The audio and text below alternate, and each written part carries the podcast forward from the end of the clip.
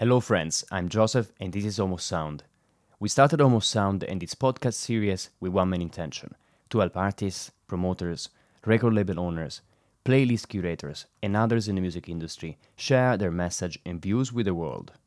We hope that you will get inspired by their stories, experiences, and work, and that by spending time with them at home, you will also get to know them as people. Without further ado, let's welcome today's guest. Sofia Says is an artist, performer, musician, producer, DJ, and label owner of Duscanades. Born in Georgia and having grown up in the US, her sonic DNA has been shaped by a wide range of experiences and cultures. Sofia started venturing in the field with trip hop and house, and eventually landed on Planet Techno. She now continues to craft her own particular style of production, often centered around field recordings, and over the years, she's been releasing music for Francis Harris Kingdoms and her own Duscanades. In this chat, we talk about Sophia's journey, where commitment has been a constant factor throughout her studies and jobs thereafter. And we also learn about an unusual job offer by the Central Intelligence Agency of US. The artist talks about the challenges of leaving a secure job to focus on music and how one might overcome self doubts and outside pressure. We also chat about Duscanades from before it became a label in 2017 to its new plans, including supporting emerging producers with access to tools and resources. And while Sofia shares about her creative process in writing her album Self, we are reminded that music fundamentally feels special when it comes from the heart. Enjoy this chat with Sofia Says. Sofia, thanks so much for being with us. It's a pleasure to speak with you. Yeah, thank you for for taking the time. Amazing. And let me start with a question for people who don't know you, uh, don't know you yet. Like, for someone who, who just meets you maybe at a cocktail party and they ask you, "What do you do?" How would you reply? Um, well, I think like um, recently one of my friends was saying uh, he had like read a post or something about some something that I had done, and the way it was titled was like the order. It was like artist, um, artist, musician, producer, DJ last, you know, and Mm. I really felt like yeah, I, I kind of identified with that order really nicely. Yeah. Um, but I guess yeah, it- artist being the most like interchangeable term, you know. Yeah. But certainly, like I feel, I feel definitely more as a producer first, and then you know, DJing last or performer last, I guess. Yeah. Yeah. And you, so you, you think about yourself as a producer, and did you start by making music, and then you eventually, like in in time, like you eventually then started DJing after producing, or they kind of came at the same time? Um, I started producing first. Um, Mhm. Well, when I was young, I kind of was dabbling in like more composition, I guess, but like very free form. Like I didn't really, I, I had a musical background, but not, you know, not very like advanced theory, I guess. Um, so I kind of just, you know, started putting things together. I would just get sheet music and just like try to compose. And uh, and then after I started to get into electronic music, I started producing first. Uh, but I was kind of circling around a lot of different like forms of electronic music Mm-hmm. and uh, and then like when I made the decision to like actually have a career from it, um, it was interesting because then I actually started DJing first, and then Wow. yes, um, but yeah, I used to put out like a lot of different like aliases. I guess I did like house, and I did like it's like trip hop Mm. alias. I just I was just kind of like experimenting, yeah, and then I was experimenting with DJing, I guess. So Yeah. yeah, but I- always enjoyed performance. Like I was a dancer when I was younger too, so I always liked the idea of like you know presenting something, but it was kind of like the last thing, you know. Yeah. Yeah. And and then in, in a way, so okay, you were a dancer for some time in your life as well, and you were into different genres.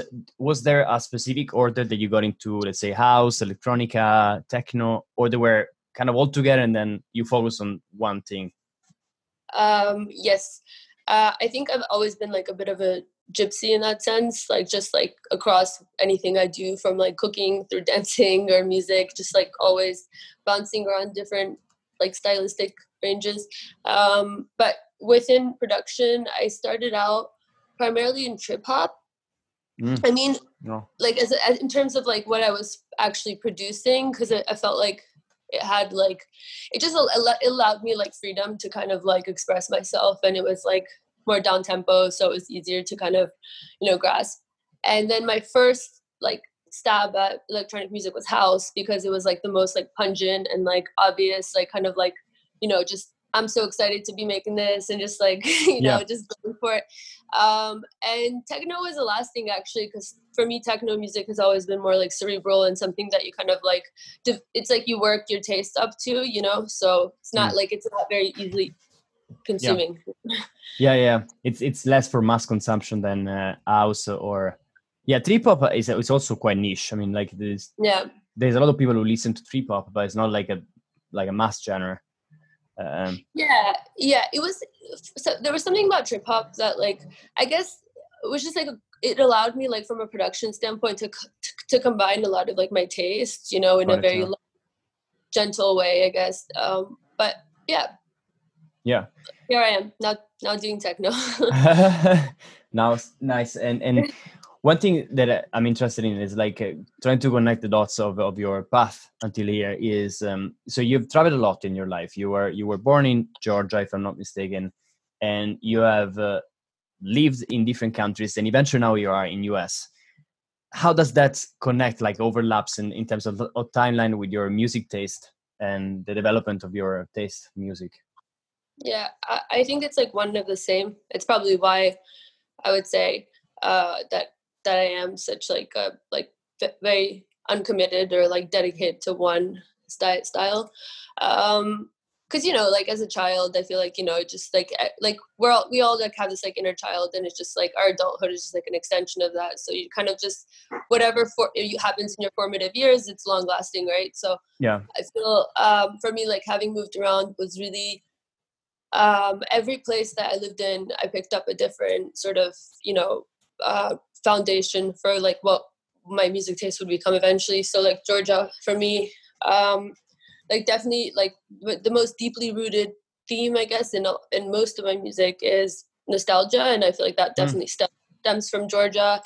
Um, and you know, I think also because Georgians are like we really pride ourselves on our culture and like our heritage and it's a very you know it's a very ancient culture so the music is like very reflective of that the folk music we have like you know i'm I'm sure you've heard it, like the polyphonic singing, and like we have a lot of like very unique instruments to the area. And the sound, like traditional folk music in Georgia, is very um, it's very nostalgic. You know, it's very patriotic, wow. and it's it's really powerful. And I think me having separated from Georgia from like an early age was um was definitely like that. That's like where that developed. That sort of like nostalgic attachment and like not being home, you know, and missing it because I was like yeah. torn away from my country at five, you know.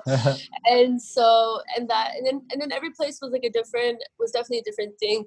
Um, you know, Philadelphia for me was kind of like the most um because my parents still live here and I'm actually back here now. Philly was like a very mm-hmm. interesting place um because it was like the closest thing that I could have to like re regaining a sense of home, you know. Right. Um and definitely like the the hip hop culture here had a really big impact on me. You know, when I was growing up, there's also like a lot of really cool niche like you know kind of cult scenes here like within the jazz scene here. There's a lot of like really interesting you know venues and um so philly was important. And then yeah i guess new york city was like brutally beautiful. Like it was just like a self-destructive kind of like eight years of just like you know i guess to answer your question, every place you know picks you you pick up a different element, and then eventually you just you can't commit to one thing. Yeah, of course, yeah. and then and like then eventually, yeah. sorry, sorry. Go ahead. No, no, no. Please go ahead. I was gonna say, and then then you become you, and then I mean, whatever happens in the past, it's part of your of you now, eventually. Yeah, it definitely becomes like ingrained in your DNA and um, your sonic DNA, I guess. And mm-hmm. it's weird. Like I was even, and I, and you know as you're like kind of in your creative process of like production you know you you definitely hit like different points right and you're constantly like evolving your craft but like you know for me being in lockdown the most like breakthrough thing was like i'm gonna try to form like like sort of put more of a template to my work so that yeah. I become more efficient, you know, so like not like a lot of like these like inefficient processes, like, you know, just simple things like organizing your sample library or organizing your projects or, you know, or like I was thinking like most of most of the time I waste is in like automation, you know, and I'm like right. sitting there, I'm like, okay, how can I, you know, kind of create a template around this so I don't waste time going forward, and um, you know, so like I guess what I'm saying is like even that like even now trying to like put more of a construct around myself it's it's still challenging because i was like working on stuff yesterday and i'm like still deviating you know it's like it, yeah. it it's always like a challenge you, you know i guess yeah. it never never ends forever of, of course and, and i guess like the, the other interesting thing is that being in a doing a creative activity like one of the artists or the producer it's good to deviate from uh, the structure. So having a structure that in a way allows you to be free and not spend energy and time in uh, having to set up your live set and everything but then deviating is what makes it you know you have this kind of happy moment happy experiments happy accidents and um, you create stuff that are that that is not it doesn't sound like computer music. It's more like your humanized way to interpret music. Yeah yeah that's a really good point actually. Um, a very very strong one actually i think. Um, because i think if somebody had told me like you know early on like you know what what recommendation or whatever it's like i actually think i actually think you do have to definitely be free form like at least in the first like i don't know if, i guess the, the shelf life is different for everyone. For me it was like I, I would say a, like 10 years of production that like mm-hmm. Until i was finally like okay i, I kind of i want to start like putting more strategy around these mistakes you know not strategy but like like you said you you learn so many techniques you know you just and that that's how i don't for me at least that's that was the bulk of how i how i learned to produce Yes, yeah, and in in in terms of your studio process, now that you have you've kind of come to a, to a certain level, meaning that you have experience with that, is there any? I'm interested in, in two things. One is the normal process, so how you approach music production, and the other one is that when you face creative blocks, which I presume that like you you, you must be facing sometimes, how do you tackle them? Do you have a process to say, I'm just gonna crush it, or maybe yeah. wait? so this is probably like my like all-time favorite subject like the the creative process right and i feel like it's like this infinite yeah. kind of like you know plethora of like pandora's box and there's so much in there and uh you're like you're constantly like uh, I guess like you're constantly pushing different peaks right so i would say like my studio process has really changed like and it continues to to change um and you know, I think adapting is really important. For example, I was just back home in Georgia for two months. I got like locked in there because I couldn't. There were no flights back to the states. Mm. I didn't have. I didn't have speakers. You know, I didn't have. Uh, I I had like this. I had lost my like headphones even, so I, I didn't. Wow. I only had like buds. So and I I was in the process of finishing a record, and so I started mixing like visually instead of uh, like trusting my ears as much. Well, still obviously I had like the output from like my my computer monitor but like i guess like mixing to that you know and then just like kind of trusting like just gauging like a different mixing process than what i was used to you know? Yeah yeah. Uh, and it's interesting because like those kind of limits like yeah you just you you end up adapting to the situation and that's kind so of how cool. you evolve you know?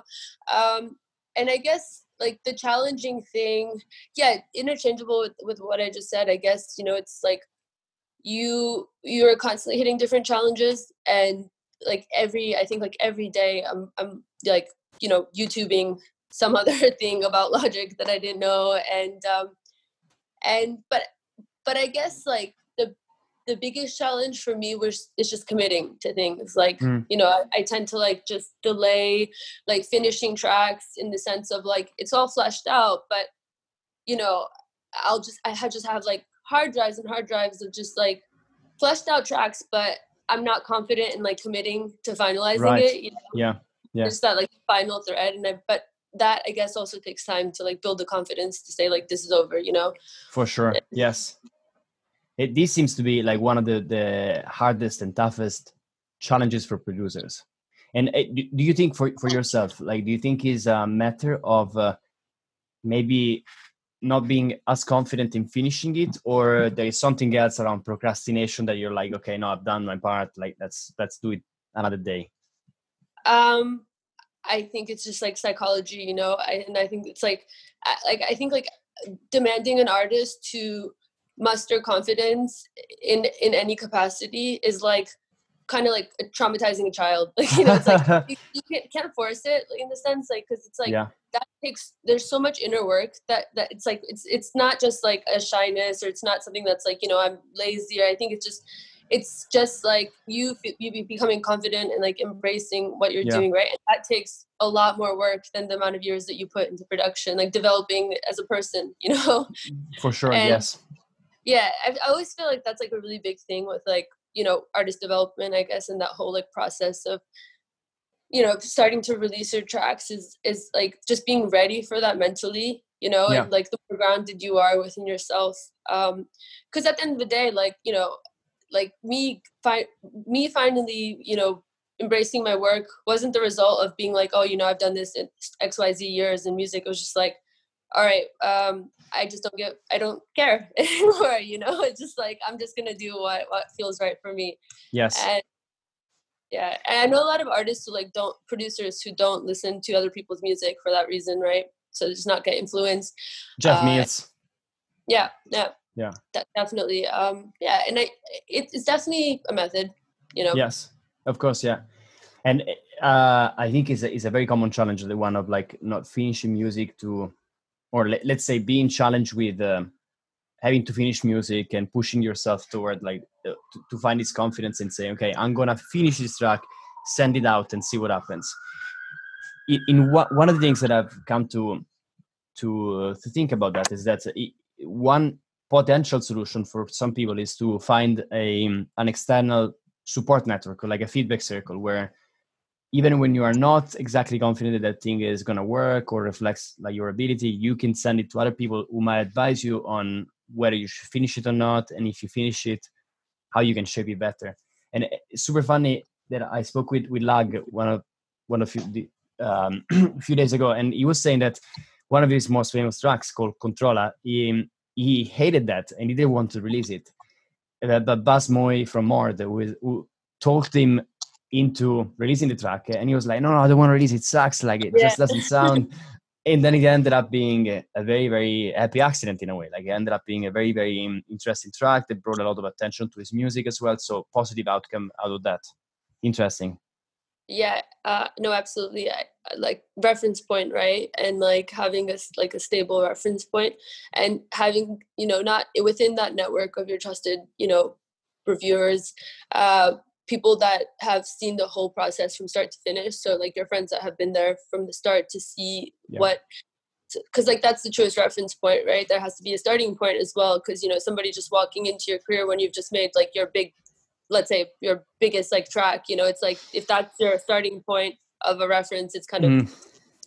so Yeah. um like it's funny because like my mom is kind of like my reference point yeah because I mean, first of all, she was a musician or she played piano herself her whole life, and like, that's so cool but more, but more importantly, you know, while she had like no context of like techno, now she's like fully like she has a SoundCloud where she follows like every techno DJ, and she'll like she'll be like, Love oh, it. you check out this person's latest like release or like a, and she's like so tuned in, and you know what it is? It's that she can like.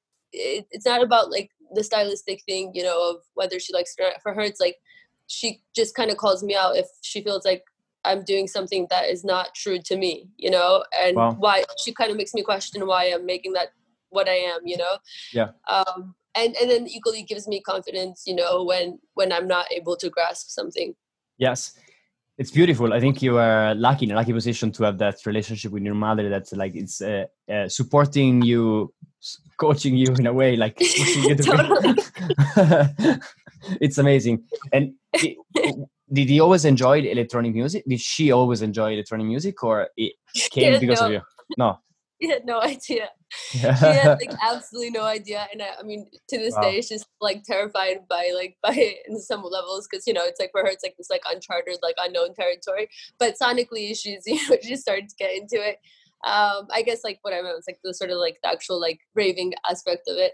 Uh, but but she had she really didn't know anything about electronic music. Um, and yeah, it just like it, it's weird. Like you know, sometimes there are things that you know I feel I feel like like you said that I won't like or that she, that I would think she she would like you know I, I was just interested in learning how to make like acid core the other day and I was like okay I'm gonna I'm gonna go for it and uh she'll like her her choices and like what she picks is like it's incredible you know because it's like when I reflect on it I'm like it's always spot on like whatever the style is it's just like she's just like she just knows when something is like my sound and why like if I'm doing it with the right motive. Wow. Message, I guess. That's very interesting. Yes, and it, so it makes me think that you have um like your parents or at least your mother are have been and are supportive with you. Like, do, do you feel that they have supported you also in uh, trusting more that you could make it in your music career? Um. Well, I think no parent is can fully trust that. You know, like I naturally parent wants their you know wants the best for their child or most cases at least uh, mm-hmm. but i think my parents yeah it was definitely just more like fear like naturally when i left my day job uh, to to just like go from like income to no income at first you know and just yeah. um, but i think that they have always like known that i work really hard in anything that i commit to and that i'm like very dedicated to like piercing through my craft yes uh, um and you know obviously when it doesn't reap any benefits for a few years it's it's scary. Yeah. uh, so it's been a challenge. The whole process is very challenging. And whether it's like whether that challenge is with your parents or within yourself i think it's the same thing you know it's just like kind of like trusting yourself most importantly that you're just gonna you're you're, you're gonna you know you're gonna become really good at what you're doing you know? Yeah yeah. yeah. So it was it was it was a tough process but um I think that we're in a much better place than where we started. of course. Do you think it up? I mean, it certainly happened gradually. Like it, I, I, imagine it happened like over a period of time. But do you think there was a specific event, perhaps a release of yours or a gig you played, where they actually were like, ah, this is real. Sophia's really doing this.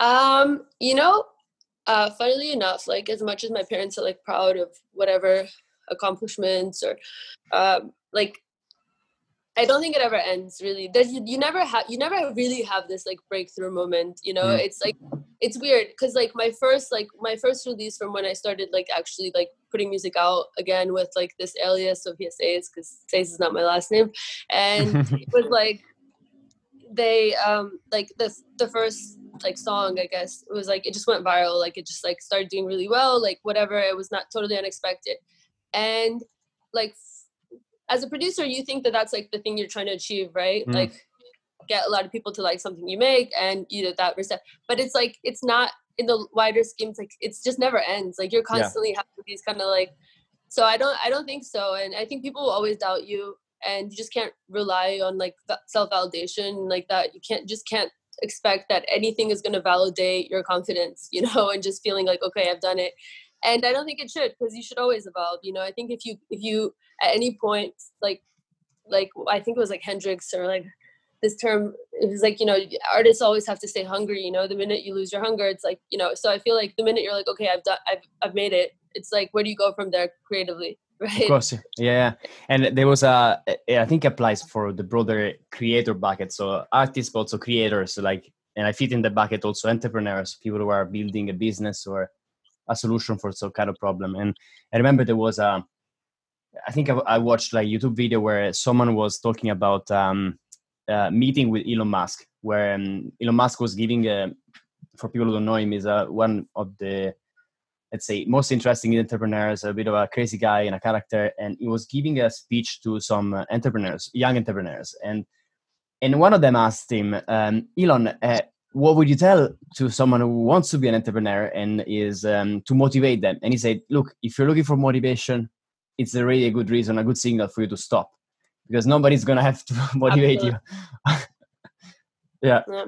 And I think yeah, it's true. true, true. Now he's like interested in techno, right? Or something I saw. It's like recent. Uh, I don't know. He had like tweeted something like, "I could like use a rave or something." Yeah, yeah basically is is building he, has this company called tesla for people who don't know yeah. who produces electric cars and he has is creating um, solar battery plants and the next one is in berlin and he said uh, i think we should throw a party in the solar station in berlin i mean to be fair i would rather that there's like i don't know a party like out in outer space right now than then like in in a lot of venues i'm seeing a lot of like maskless events and things like that so it's probably safer right now. Yeah.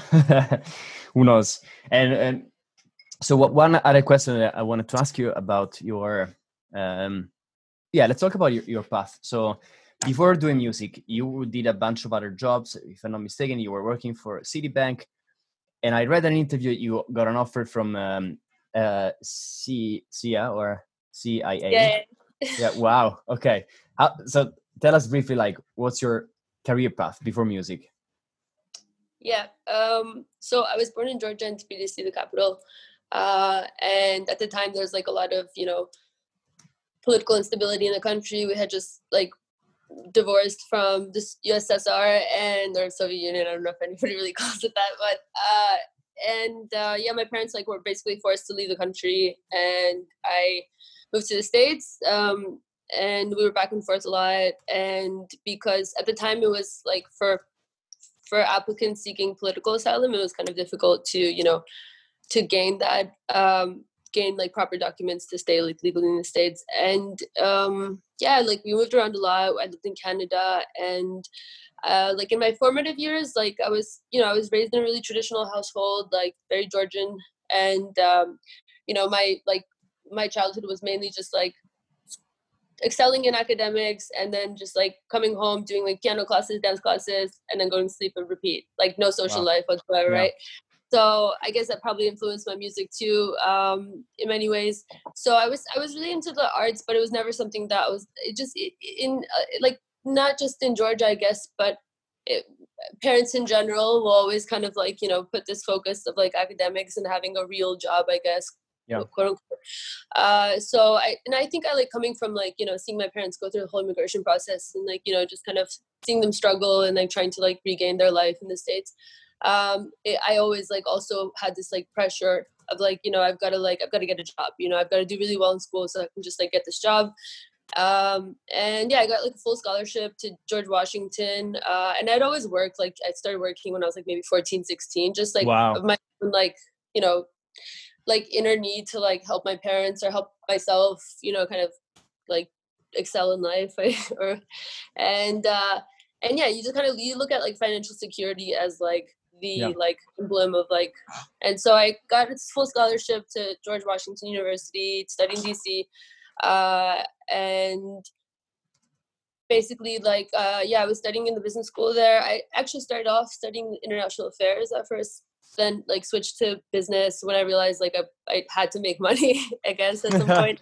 Yeah. Um, and i got offered like a job at citibank like working on wall street um, before i graduated. Wow but at the same time like george washington was really um, i guess like it's a very politically affiliated school because of you know of the location and a lot of it's kind of like a feeder feeder university for a lot of government organizations like right. Cia which is like located like just on the outskirts of dc their headquarters and um yeah um i got offered this like in that process they were basically just like seeking out this like very particular like profile and I guess I matched that profile, and so they have, you know, wow. they basically approach you with with an offer. But you know, it's the recruitment process is like any other job, right? Except that they they approach you, which is interesting.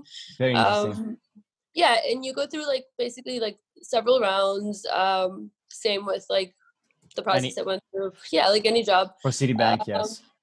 And it was really interesting. Yeah, I mean, it was just this like decision I wanted to make, you know, which was like, do I like do I make money, you know, or do I like, you know, do this thing that I'm really fascinated in? Um, maybe fast forward now, I, I would have taken that offer, you know, but at the time, you know, I, I definitely like looked to like financial security. Uh, yeah. So, um, yeah, it was it was a really interesting process. It always makes me wonder about like my friends who I like never heard about later. And I was like, what, like, what are they up to now? you know, disappeared. Like, yeah like ah. it was a few you know because they they kind of like yeah it was just it was a really interesting process uh, and then i got this job from from citibank and i moved to new york uh, and i was just like hustling on wall street for like three years absolutely despise my life um, not because you know for anyone doing it i think it's fantastic if you're into it yes. i just my brain is not like mathematically formulated or like that in that kind of corporate structure eh, so it was it was really brutal i would say like it was really destructive for me mentally because it was just like the weight was so heavy and i mm. i was starting to go out a lot more during that time and so like i think i started to look at like you know this idea i had already started like going out i guess in in universities like when i started to really like start producing and like start putting out records and um mm not putting out records, but I think like uh, just like I think the the first the first record I actually put out was when I moved to New York. Uh, and yeah, I, I started to look at like this kind of like escape, right? Like like a lot of people who get into electronic music, it's like this sort of like haven. Um, right. and, and then after after another three years, I um, I quit my job uh, and didn't really know what I was going to do in music at all. Um, but you know, I took like I took six months to f- kind of figure it out. I traveled. Um, I got I came to actually like London. Wow. No, first I stopped in Paris uh, to to visit some friends. Went went to London. Um, ended up at this like really weird rave somewhere like outside of London. I don't even know like really looking back at it. Like it was so dodgy. Like I had to like go like meet up with some person so that they could like drive me out. It was just like I didn't know, I, but, I, but I was like it was so weird. It was like this like calling. I was like I like wow. I really I'm really interested in this, you know. Uh, and I think I was just like willing to like whatever whatever happens. I just want to figure out what it is I want to be doing, right? So it's like yeah. just go with those. Went went to London, then I went to Amsterdam for AD, and um, I think when I went to Amsterdam, it was like really for, formative for me because I started to see that there was a whole industry around what it was that I wanted to do. And when I think from like when I saw it in an application sense of like, okay, you can actually have like a job doing this, I guess. Um, yeah. That's when, yeah, it really kind of, and, and then I ended up in Berlin. Um, and I think seeing that whole 360, like, okay, this is how this all works. You know, I came back to the States, I sat down with my mom. I remember actually, funnily enough, my longest, my longtime manager, my mom, and uh, yeah, it was like you know, like how, like I kind of just like I was like, okay, this is what I want to be doing, but you know, how am I gonna do it? You know, and that just picked the, the starting point, uh, an alias and a label, and yeah, from there. Got it. And so basically, that was, if I'm not mistaken, around 2017 is when you started also Tuscanates, the, the label, right? Um, well, actually, like we started out in terms of a label, yeah, but we started out in 2015. Uh, we were throwing raves at first, like throwing parties, uh, and then started doing uh, like then we're doing like warehouse raves too, and then we got shut down really bad ones, uh, like just super bad. Like I almost ended up in jail for it, basically, because oh. it was like I think we had like 1,500 people in a warehouse, you know, and it was just like you know, there's nothing bad happening. It was just like, you know, we, we met all the requirements. It's just that the license we couldn't we didn't get the license. Uh, we couldn't. So uh, basically, at the time, New York City was making it really difficult for like for underground promoters to get licenses, and it was just really poor timing. So when we got shot, I was like, okay, there's not that it's pretty difficult to to try to do parties right now. So I had always wanted to do the label. So we we started in 2017 as a label, but before we were throwing parties, yeah. And, and so that you were in Europe, uh, that was when you went to the AD, it was 2014, 2015? Roughly. Yeah, 2014, 2014. Wow. Yeah. interesting. Okay. And so it's interesting that you, you kind of took the leap from um, like a secure job, like the, the things that like essentially society or uh, you know parents tell you to do because it's it's safe. It just looks safe for, for your good actually. But in were you already making enough money on the other like on music or put it another way no okay not at all right. uh, i mean i had saved some some you know from my previous job but you know just yeah. like new, new york city is not cheap to just live in um, so when when i you know when I, I basically did a lot of jobs in between you know i like I worked at a recording studio. I was like, you know, bartending. I was doing whatever I had to do to pay my bills, right? And um, yeah, I I started working for a nightclub, Good Room in New York City, and I was doing like everything, like like in the sense of like what whatever job they would give me, I was down for because I wanted to just learn and also, um, yeah, eat. yeah, yeah, of course, pay the rent. Not easy, yes. And okay, super interesting. And so, was there anything like you mentioned before that like the CIA offer, like you wondered whether they would have, for sure that would have taken you somewhere else, but you wonder how your life would have been like. Was there anything that you regret like that you didn't do didn't take any offer you didn't do just to try of your of this experience? Mm, no i think uh like yeah. i will like as emotionally attached and like passionate i am about like immediate situations um i'm equally like emotional about detaching like when i feel because i feel like instinct and like intuition is so strong right? Like if there, there's always a reason for why you do things and why you don't do certain things and um, I feel like you just have to trust your judgment, and I don't really tend to look like look back in that sense because because maybe it's just a way of like psychologically just coming to terms with things, but like yeah. you know you kind of just you know you I just always look back on situations that you know I thought that I might might regret later in life uh, walking away from, and I always realize like that that like life just kind of like sets things up for you. It's like it's weird. It's like you just there's a reason why you didn't take that job, yeah. or you, there's a reason why you like broke up with that person, or whatever it is. It's just like there's always a bigger there's always a bigger reason, I guess. And just trusting yeah. the process. Yeah. yeah, yeah, yeah. And I mean, it seems like it turned turned out to be good for you, to be a good choice, like what, what you did. And are you? I take you're happy with where you are right now, and then you enjoy what you're doing. And you feel you feel the way you feel like satisfied of your choice and be like um, confident in, in saying, "I'm gonna continue pursuing this, route." Well, I think that you kind of like what's the term like put the nail on the or hammer i to forget the, the term for that but like basically you nailed it like i feel that um like being comfortable with your decisions is like that's like it's just so important to not prematurely you know develop uh because you just like it, like and I, th- I feel like the schedule before where we're just we're all going from gig to gig and you know you didn't really have time to digest that and you just really have to make sure that your your your inner needs are aligning right with like what you're doing like why are you really doing this? Like are you happy doing this? Like are you really happy? Like are you, how i mean not happy in the sense like obviously like you know nobody's just like happy all day every day but just like just being at peace with yourself yeah. i guess you know um, because you know and, and, that's why i think like you know you see these like examples not just artists that you know you, they hit like this massive crisis at a certain point you know because you're just like all these years have flown by and you're just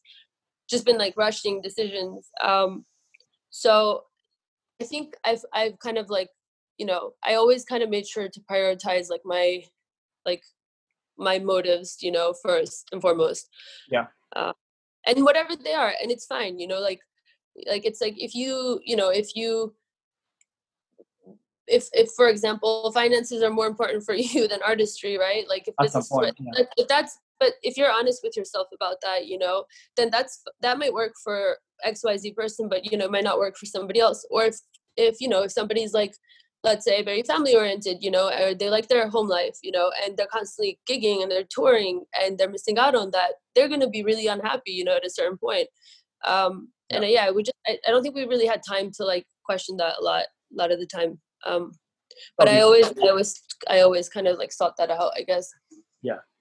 Uh it's it's a really interesting topic and i think this forced uh, stop a kind of a forced reset of the whole industry of the whole world has put everybody in a position where they have to question whatever the choice were right? And, and really try to understand like am i doing this because i i don't know it's just my way to escape from uh, problems or am i doing this because i'm really happy doing this or is this sustainable as well? I think i don't know for a lot of artists also the, the, the downside of that was that like a lot of artists including myself i think had a bit of a sense of losing themselves or their identity which is normally associated with uh, going out gigging playing uh, making music for a dance floor that doesn't exist for six months.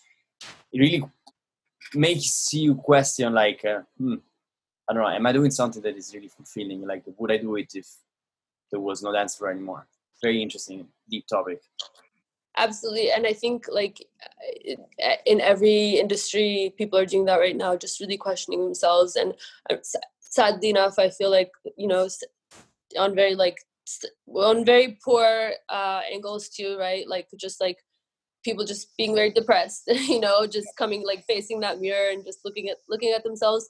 Uh, but there's also really like there's a lot of silver linings in it too. Um, you know because you can we, we can all get like a lot of good from this whole thing right now you know and if it, there, there is like kind of like this like light at the end of the tunnel in that sense um, and i think yeah i just think you know it, it it's it, it's ultimately you're only hurting yourself right by not like by not being honest with it. I know it's really funny. It's like the other day I was thinking about this, like when I was doing like, you know, when I was touring last year, doing all these like, you know, banging like techno shows, I was making like ambient music, like really very like on, a, on like probably the most like today at least one of the, the most like heartfelt or like uh records that I've done and now that there's no shows I've been making so much dance music like only dance music. Kind of the and I realized I was like why was that? Like on a creative level like why was I you know what was my motive? And like and I realized that actually touring was really depressing me. Wow. it was like it made me miss home you know? And it makes sense right? And now that I'm home I'm like I'm so happy and I'm making like hardcore. and I'm just like, you know, it's like all these like things that I like didn't really have an interest in doing last year. And I'm just like at home, like just like dancing to myself, you know, just like enjoying enjoying it. And I think it's because I'm really happy to be home, you know, and for me that's really important. I've come to like, you know, realize it's best to just face that and not uh, to be honest, when I saw shows coming back, it kind of gave me anxiety in a way because I was like, you know, I'm not ready. Like three months hasn't been enough time to like, you know, go through this like process. Because it's really beautiful time we have right now, you know, to like, it's just like, well, I don't know, we're so lucky in so many ways. Like it's Yes. it's weird to say that, obviously, because of just what's happening, but like, um, that there's there's a lot of good I believe that can come out of this I, and a I'm- lot of music that could come out of it. And I just feel like nope, like I don't want to listen to like sad ambient music right now. You know, I, want to feel like like life is sad enough. You know, I feel that, that like there's been this like argument lately, like when I talk to like my other like producer friends of like, you know, what are you making? Like this is what I'm up to, and everybody's like, nah, I'm not making dance music right now. And I feel like kind of like you know the odd sheep, like you know, just like all right, well, like I'm making like one 70 plus, you know, or something like, you know, it's like, and it's so weird. And yeah, it just, Yeah. It's beautiful. It's counterintuitive because, uh, like, you know, you might expect that if you're gigging a lot, you want to make tools to gig or to play. And then Yep. if you're home sitting, you want to make something for home listening. But I think in your case, it's like you see that as something that maybe, I don't know, the music, it- it's it's really connected with what you feel inside. And maybe you're feeling that you miss home when you're touring, so you want to make more calm music. And when you're at home, you want to make more dancing music because that's the thing that is not present in your life right now. Super interesting. yeah.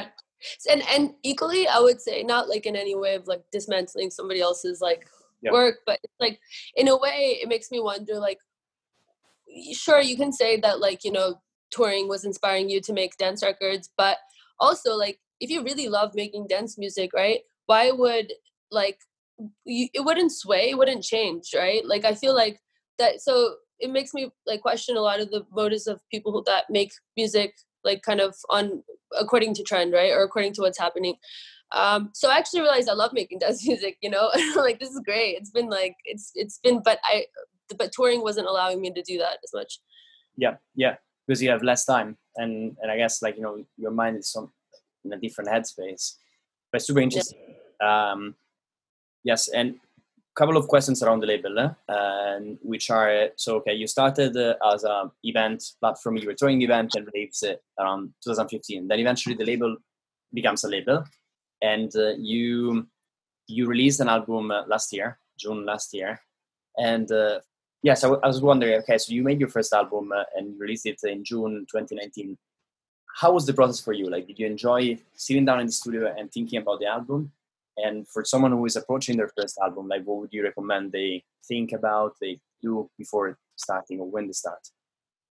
Um, yeah, it was, it was insane that whole experience because first of all, Francis Harris, I had like really, I, he had been like an idol of mine from as a producer for a really long time, like from from the start, I would say, and um, and it was really, it was already like very admirable. It was very like kind of um, I felt really grateful that he that he approached me to like to ask to write a record, right? So that was that was already from the start. The starting point was like really honest because I was like, this is amazing that like you know that it feels so fitting. Um, and then I I always feel like records have to um, embody what you're going through on a personal like like it, it, it my art imitates my life, right? Like it's like that's the the it's always like on the same track. So at that time, like I said, you know, I was starting to like tour more, and as a result, I was like being becoming more introspective of what was happening, um, and realizing that you know there was a lot of things like at the core that I that I was not facing, um, and I just kind of you know it, it from the time that he asked me to the time that I actually sat down to write it, it was like maybe almost a year, I, would say.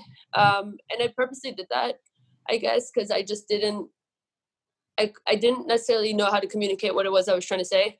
And one weekend, I just like, yeah, I just sat down and I think I, you know, I was probably like in a very emotional state as as was, and like I just didn't sleep for like a few days, and I just like it was I just did this like basically this huge sketch, like one long logic project, and just a lot of it was just like live jamming and just like letting it flow, and it was just like this insane cathartic experience. I don't i don't know how to like really it was it was so it was so bizarre. Like at the end of it i remember I just like when i finished it and i played it back and i called my mom and i was crying on the phone. I was literally crying. And i was like i had remembered um there was a japanese dj that i had met in tokyo and uh, right before the show uh, he was the headliner and i was just the supporting talent and he was I, I was talking to him and he was um, just talking about like how powerful music is making music is for him and how it was and it was really a heartfelt conversation. And he actually he did this like pop up in new york. I saw him again and um and basically like you know the, the idea was he said you know he started crying and he was just like making music is like the most beautiful thing for me you know and it's just the most like I- intimate connection. And i was i was on the phone with my mom and i was telling her i was like i think i understand what he means now you know? I was like i just did this thing and it was probably the most like powerful feeling i've had from from creating something. Mm-hmm. it was just so reflective. It was just abs- it just totally being able to voice yourself musically uh, to communicate what it is you're trying to say like putting notes to it it's just like it's just like an insane feeling right and I, I think like basically I finished that record and I was just I was just like kind of mind blown. Not like in this. I never I'm never really I've never I'm never usually like that with my work because you know I'm always critical track to track. I think writing an album is really different. It's a t- totally different experience and it has it just has to come to you. You cannot like come to it, I guess. Um yeah. And and then once I had, you know, kind of eh, it's weird. Sometimes like we don't really know why we're why like the creative intent like even if you you know it was really it was very intimate um there was like a lot of like you know personal like field recordings and all these things that that were in in the jam but like because like life was so fast sometimes like going from gig to gig to gig you don't really have time to digest like it might be happening but you you don't really understand the concept you know necessarily so you don't start writing a track and you're like this is the theme you know and it, it just so once i had already sketched it out i was like I started to realize why I made the decisions like at every single like loop or you know bar. I was like, okay, I understand why that why I did that and like what was the motive in doing that. And and that was like then I cried again because I was like, fuck, like this is like crazy, you know, like this is insane, right? That like you're yeah. able to put this together. Um and yeah, long story short, um I started to kind of like deconstruct it and realize putting like like you know a theme around it or or you know um, verbally verbally saying what it is what it was that that I was trying to say um, and yeah there's a lot of other things that I kind of you know initially planned to put out with it like I want I, I wanted to put out the live show right away but I felt like that in of itself should be a really like um, it's a process of its own you know and so I was actually supposed to debut the live show for this March uh, which got postponed. Uh, but um, it was it was an incredible experience. yeah, uh, yeah it, it does sound like you the experience itself like paid off like in a way like it, it wasn't necessarily about like what you're gonna get out of or after the album. It's more about the experience of, of writing the album was the experience was the the goal. Or I say yeah absolutely and i think it always should be you know because like again like you cannot look to music for any kind of validation because you'll never get it because like you said if you're if you're actually seeking that in the first place that then it's like that's already you should just really take a break yeah. you know um, and for me it was like yeah it was like it was like you know this this term of like you know kind of inner demons and like facing your demons and like trying to like you know get trying to like overcome inner challenges right and for me writing that was a huge like milestone for me personally yeah. Um, it's it. Sorry. It's like med- it's like meditation. It's like meditative, right? Just like you know, it was it was basically like one long meditation, I guess. such an interesting concept like also because the, the yeah it, it's something that keeps coming back with other people which is it, when you look for validation or like reaching an outcome especially when doing music eventually you don't get fulfilled by that. So like eventually it's like a, a glass that is always empty. You will always like struggle to get it, to get it empty again and then you always get empty again. But when rather you enjoy the process like you enjoy making music or you get these cathartic moments where you feel like wow i was mind blown by writing the album that's when you actually get attached to you to the music and you get fulfillment on what you're doing. Totally. I feel that way about djs uh, or just djing too in the sense that like i have a lot of you know friends who dj and they'll you know they'll come up and they're excellent djs they're really good at their craft and they'll come up to me and they'll say you know i started learning to produce or i started producing more and you know it's just really frustrating like i'm just like super frustrated with it i can't get myself to like you know yeah. commit you know more than an hour. And you know yeah that's kind of part of the process sure but i i always say like i'm like why are you making music in the first place? Like are you do you feel like you have to make music you know to to dj because if that's your motive then you know that's not that's not to make you happy you know? Like for me like i'm obsessed with production. I've in many ways i felt that way about djing like i didn't necessarily want to be doing this show. Like okay this is an extension like you know? And i've come to love like a lot of like performance aspects too but like you know i could sit in front of logic for like 16 hours straight you know and i'm good. Like i just you know like uh, i'll take like you know like a few breaks. And but you know with djing it's like i, I it was definitely like more challenging for me you know. Um so you're right like motive and intent. Yeah yeah. It, yeah yeah so there's a lot of like uh, to to investigate about that. It's super interesting. Um, one one question that comes from someone in the audience uh, uh, a guy named sander boyles i don't know if it's a real name but uh, maybe you, you know him already but the he was asking something about your field recordings. Uh, he mentioned that there are uh, many field recordings on on your music in production and was asking is there anything off bounds or like something that you should not do or you should do? Or let's say are there boundaries? Yeah um so yeah i actually met Sander through electric deluxe and uh store it's an awesome guy he um they, they invited me last year to do show and um i'm laughing because we have we always have this conversation of like field recordings um and like I I record everything. It's like this. I mean, I'm not recording you right now. Don't worry. I'm recording. it's like you're recording me. Actually, tables have turned. Oddly enough, but um, there's just like like these moments in life, right? That like will never happen again. Simply put, and when you have like the sonic portion of that, and you just capture it then and there, like it's like it's just this like capsulated time that you will never have again and i'm just so fascinated with it and so i have like all types of recordings and the whole album was field recording like 99% of it like even like all lot, most of the drums as well percussive elements like everything was like very like uh frankenstein together and um yeah just i have really like everything like i pulled up a project the other day from like six years ago and i had like a sample of like my heartbeat because i had like a heart condition when i was younger and uh, i guess i had like sampled like while the doctor was doing my test i guess i was like sitting there like sampling the, the heartbeat and I was like i was just like how do i have mean i have really real odd things like um, you know, obviously there's like, you know, I'm not going to record something that makes somebody uncomfortable, but at the same time, there's also some situations that I've had that like were very uncomfortable for me personally. And I recorded it because as painful as it is, it was like, this is like incredible musically, you know? so, yeah. um, yeah, yeah, we've sampled a lot of like, yeah, voicemails and just like a lot of things. Uh, yeah, it's, it's just very unique. It, and it's interesting. And I think the, I think I lost my train of thought, but I was something. Yes, and, and it's an emotional anchor when you record something. It's like you taking a picture and then looking at the picture years after.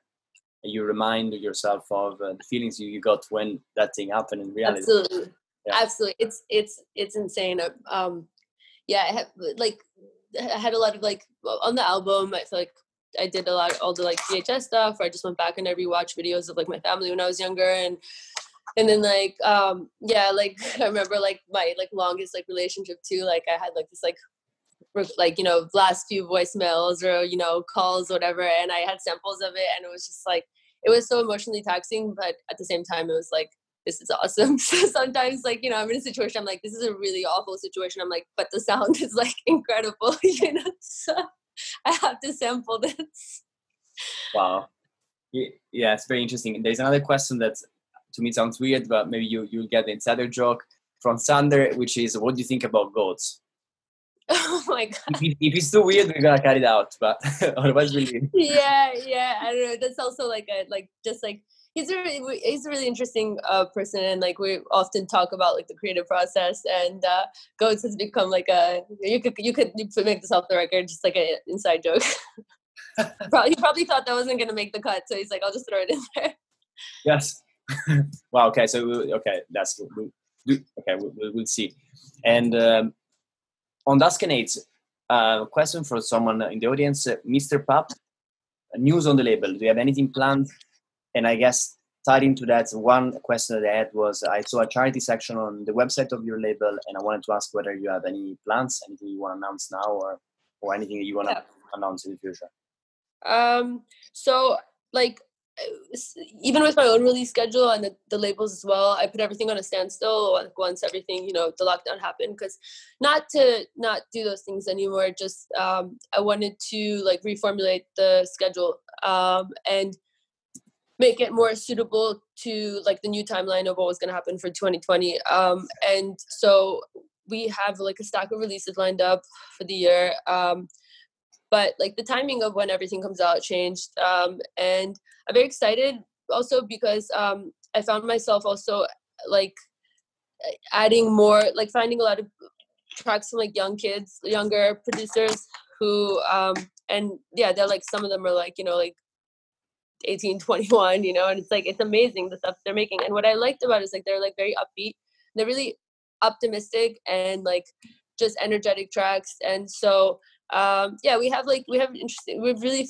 like exciting releases um and then the charity stuff um it's a really uh it's a deep topic actually because i always thought like the idea of like charity was like initially you know when i formulated like the moving parts of of dusk and haze so it's like okay we do events we like you know for a label and you know charity was this was this like idea that i really wanted to pursue and have it very like equated but at the time it was like very direct right? It was like we did an event for example and like we donated all the funds to like this like a queer uh, organization in new york. And you know it feels great to donate just on that level but then i was like i really want to re- change my uh, approach to charity. So now like i'm working on this thing um of like basically that is like starting at the root level like start starting with helping the issue from the root level versus like when it's already a problem. Right. Um so uh, I've been thinking about um, basically like starting up this program to help producers, like young producers, like their young kids especially, um, giving them tools and resources to, to make music. Because I feel like you know, if as a kid myself, like when I when I had like a lot of like problems and what was happening in my life, music was an escape, right? And there's like no stronger weapon than giving a kid like logic. you know, it's just the most amazing gift you can ever give somebody. Um, yeah. Uh, it is amazing and and yes uh, i i'm looking forward to, to knowing more when uh, when you're ready and you... so yeah so we're thinking i was thinking about you know basically sorry to cut you off uh like basically like aligning with like uh, software companies and like hardware companies um to see if they're you know basically willing to give a few licenses or you know basically support it from like a resource standpoint. Um and i'm still working on that but i feel like that for me will feel more fulfilling than just donating money which is great too and i don't think it should stop there but you know. Yeah. I've uh, this might might become uh, off the records but I, I'm, I'm smiling because we are actually in the process of doing a very similar thing. We are we have an accelerator program with Almost Sound where we normally take producers from uh, ideation to releasing the track and promoting it and now we started we're working with a guy in london who has um, who has worked with uh, young kids in disadvantaged uh, neighborhood to get access to music lessons and now we are thinking to do a similar thing where we would provide the teachers and the let's say the online course and work with a software company who would provide them uh, Ableton. So I'll let you know offline. I'll send you a couple of information as soon as we have uh, something shaped up, and maybe you know uh, there's something we do together. Yes, please. Uh, for me, it's like I think that's super exciting what you just said. I, I'm really excited to see how that develops for you guys. Um, and like at the end of the day, it's like it's just an extension like of what I'm already doing. For, like whatever, however, I can help you guys. You know what I mean? It's like it's as long as it's constructive to the end result for me is like it's less. It's not really anything to do with me. I don't. And I think it was also like we've also left this like coming soon landing page there because it was like, do I really need to also like make this part of my identity that I'm doing this, you know, or can I just like do this program as like an independent thing or just like, you know, so um, absolutely. However, I could contribute to that, let me know. Of course, yes. Um, we are talking with with a couple of software companies. I think next week we have a meeting with one of them. Um, it's not Logic, but uh, Apple. Actually, yeah, I feel like they don't really have that much. Uh, I haven't seen like an artist, you know, department. I guess like they do they do like Apple artists and like Apple Music, but like you know, I think other companies are a bit more keen on like the like you know you there's like actually like de- dedicated like teams around it. So yeah. Yeah, exactly. I'm, I'm sure we're gonna find someone because it's a moment also where I think people feel more uh, uh, keen to to help other people uh, because everybody's kind of empathizing with the general pain. I think. yes, Yes. Um, okay, I'm thinking what other I wanted to ask you. Uh, yes, so there was something that I think you mentioned before, which was this, uh, yeah, the sense of validation, which, um, you know, when you seek a sense of you seek validation from the outside world, uh, it's it's a dangerous thing because it doesn't lead you to happiness long term. And I I sometimes feel like social media are kind of pushing us too much in that direction because it's the usual story, like you know, you chase short term oxytocin or dopamine uh, shots and then you become addicted to these things and then you try to you change a bit where you would do things because you want to be liked you want to receive attention.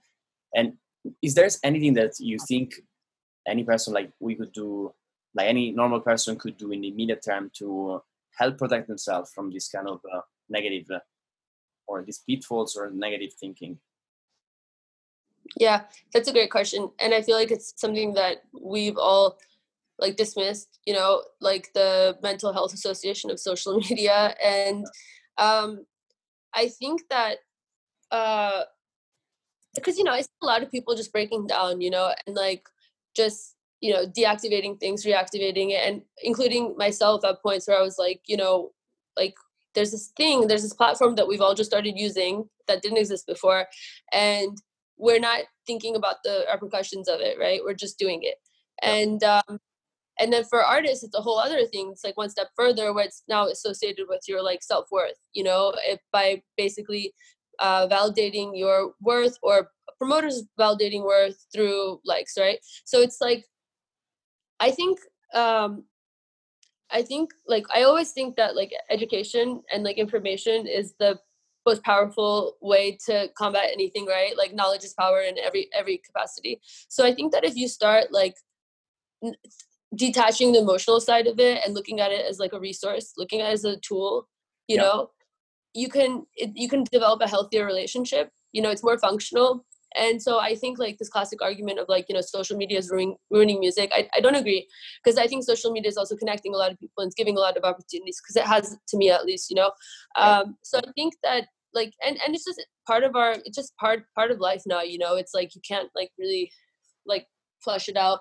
So yeah i think just like start looking at it for more of a functional use you know? And that's your decision as an artist if you want to have a profile that's more personal or you just want to have it you know purely music. And i don't think one is more interesting than the other. In fact i think that we're gonna hit like we're gonna we're just like in this maximalist kind of phase right now and we're just gonna max out and then eventually things are just gonna go back to simplicity right and go back to minimal culture.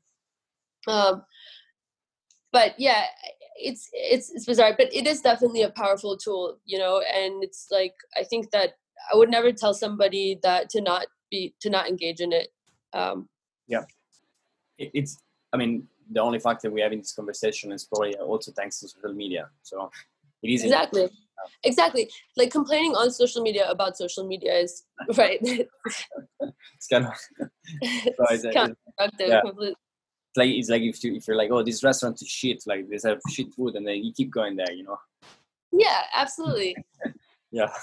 And uh, I read uh, a bit of your interview with Attack Magazine, and they asked you and a couple of other artists about um, uh, how do you see the music progressing in the next 10 years? And, and i think i mean your outlook in general your vision of, of the music industry was very positive. Uh, you were very propositive. Uh, how much has that changed? Now so funny because they asked that like right before lockdown. Yeah like, exactly. 2020 is gonna be my year like i'm ready for it. And you know what? Actually i think it really is. Um, it really is. And it's the more you look at it as that, the better the the more it makes sense because um, it's probably the best thing that could have happened to music, to be honest. Yeah. To to have this time off. Um, so I am still defending my my like optimism because you know, while I saw it panning out differently in terms of like on a physical level, I think that on a deeper level, it was actually the most brilliant thing that could have happened.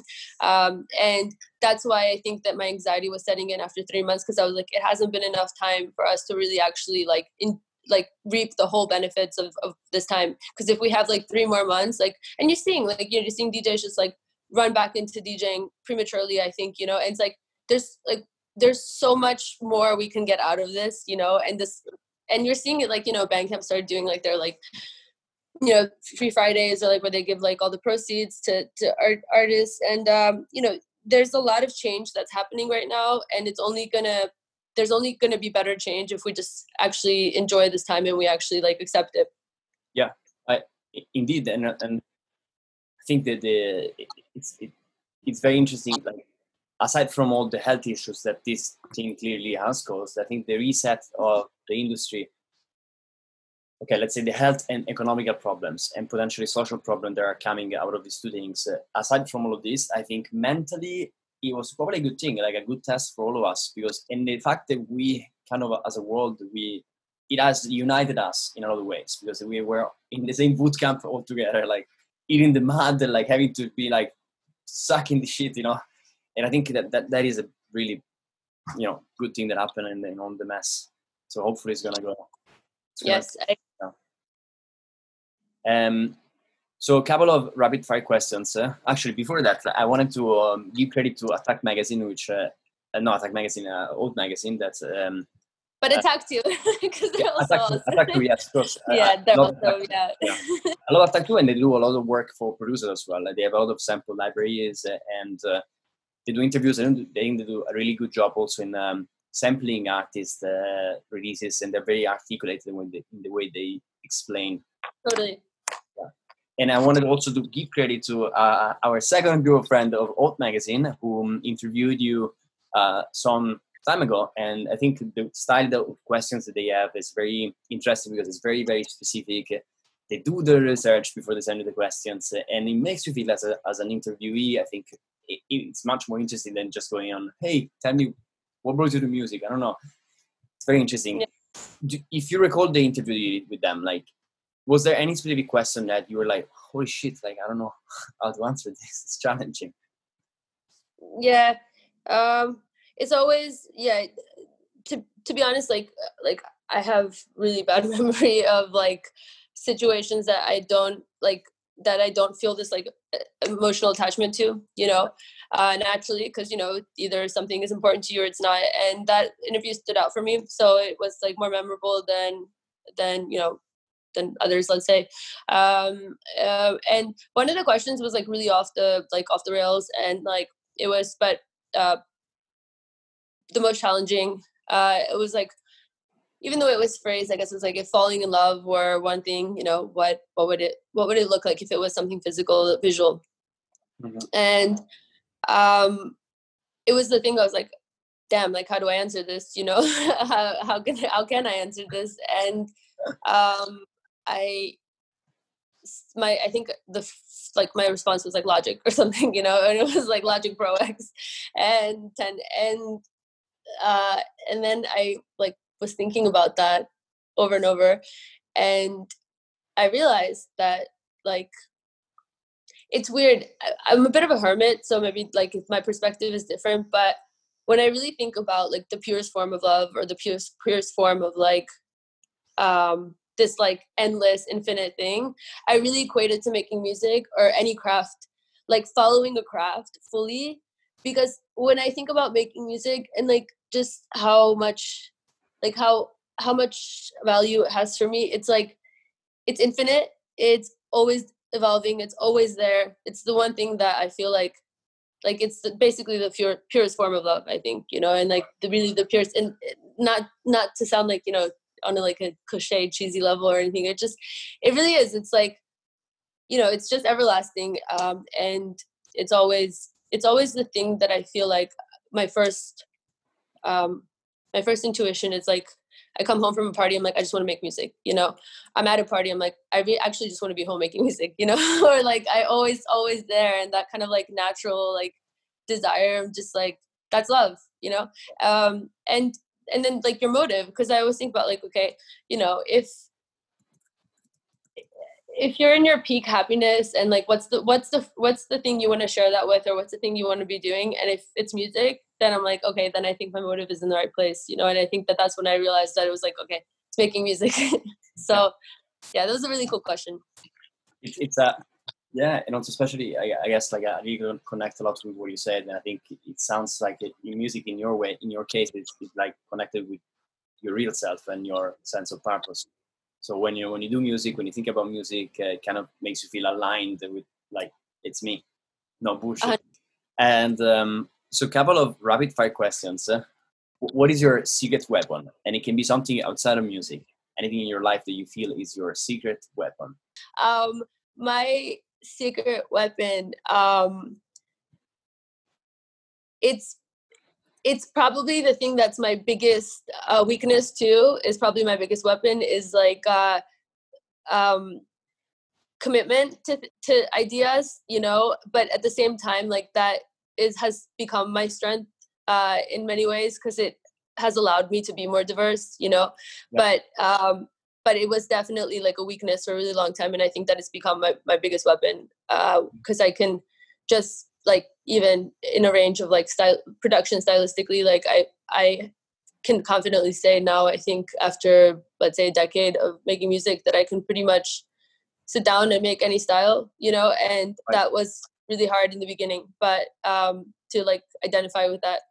But um and the same with situations like i have like the the most like dynamic group of friends you know like it's like from all jobs you know people who are interested in all different things and that's hard when you're younger because you know your group of friends are everywhere and they're all over the world they're they all like different things and you're like you don't have one steady group of friends but then you realize that that's actually like the most amazing thing later you know so i think that yeah just like embracing your uh, weaknesses because they, they, they can very much become your biggest weapons.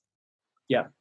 But it's a beautiful thing and i guess the commitment part is also because you worked so much on it and you developed it. You turned that weakness into a skill because you worked so much yeah. uh, that became you mastered it. Yeah. And uh, so guilty pleasures what is that? One track that is a guilty pleasure of yours guilty pleasure of yours um i don't know if it's really guilty like i don't i don't feel that way about tracks you know like i it's it's strange i i don't have a guilty pleasure because I, uh, yeah i don't feel guilty about liking things right like it's uh but something that I think I would feel like, you know, kind of like it would be testing the waters to play. Uh, um, I guess like I've always wanted to do like this, like I've always wanted to have like this kind of like very peak, like kind of like uh, folk music, like using folk music in a set.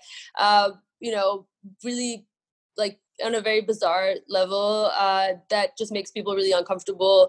Um, and there's so much incredible like tribal music and even like Georgian folk music that's that's just incredible, but it can make audiences really feel awkward. Uh, and I like that, you know, because I like the idea of like questioning crowds. Yeah. Like so it's not because it's not about me anymore, right? It's just about the idea and yeah. It's so easy in a techno set, you know, because you're just del- del- delivering um, like a consistent thing. And um, I love when you just break out of that and you make people you make people feel really weird for a second, you know. It, it makes it super interesting. Even if I find it like even when you not necessarily like what you're e- hearing, like that kind of opens up your mind. That you're like, okay, you know, Yeah, I remember I walked in once. Like I, I love Regis. Like I would say he's like he's been a huge inspiration for my like on a creative level and technical too. Like his use of like delays on drums. Like that was like a massive breakthrough for me when I was like you know kind of learning to produce. Uh, uh, and I remember I like walked into like some party that Karl was playing and like he has a habit of doing that. He'll like have these like weird moments that are just like so odd, especially if you're just walking into the party. And uh, yeah, like he was, you know, he I walked in and he just played like the Nick Cave's like old, just had this old like punk band uh, birthday party. Maybe probably you know about it. And uh, the lyrics like like you know who wants to die and just like pause, you know, and then just drops into this like and that was the first thing I walked into, and I was just like. That was so sick, you know. Just like this is so awesome, and those kind of moments i think like because because that's those have challenged me so obviously it would challenge other crowds i think you know just make using strange samples Yes, and especially when it's paired up with uh, with skills that are like it makes it like almost like flawless. Like it, it, it builds up in the in the speech that the person is like communicating. The very interesting. Yeah. Um, okay, so last question, which is the tradition of uh, Homo Sound, um, is what question would you like us to ask our next guest?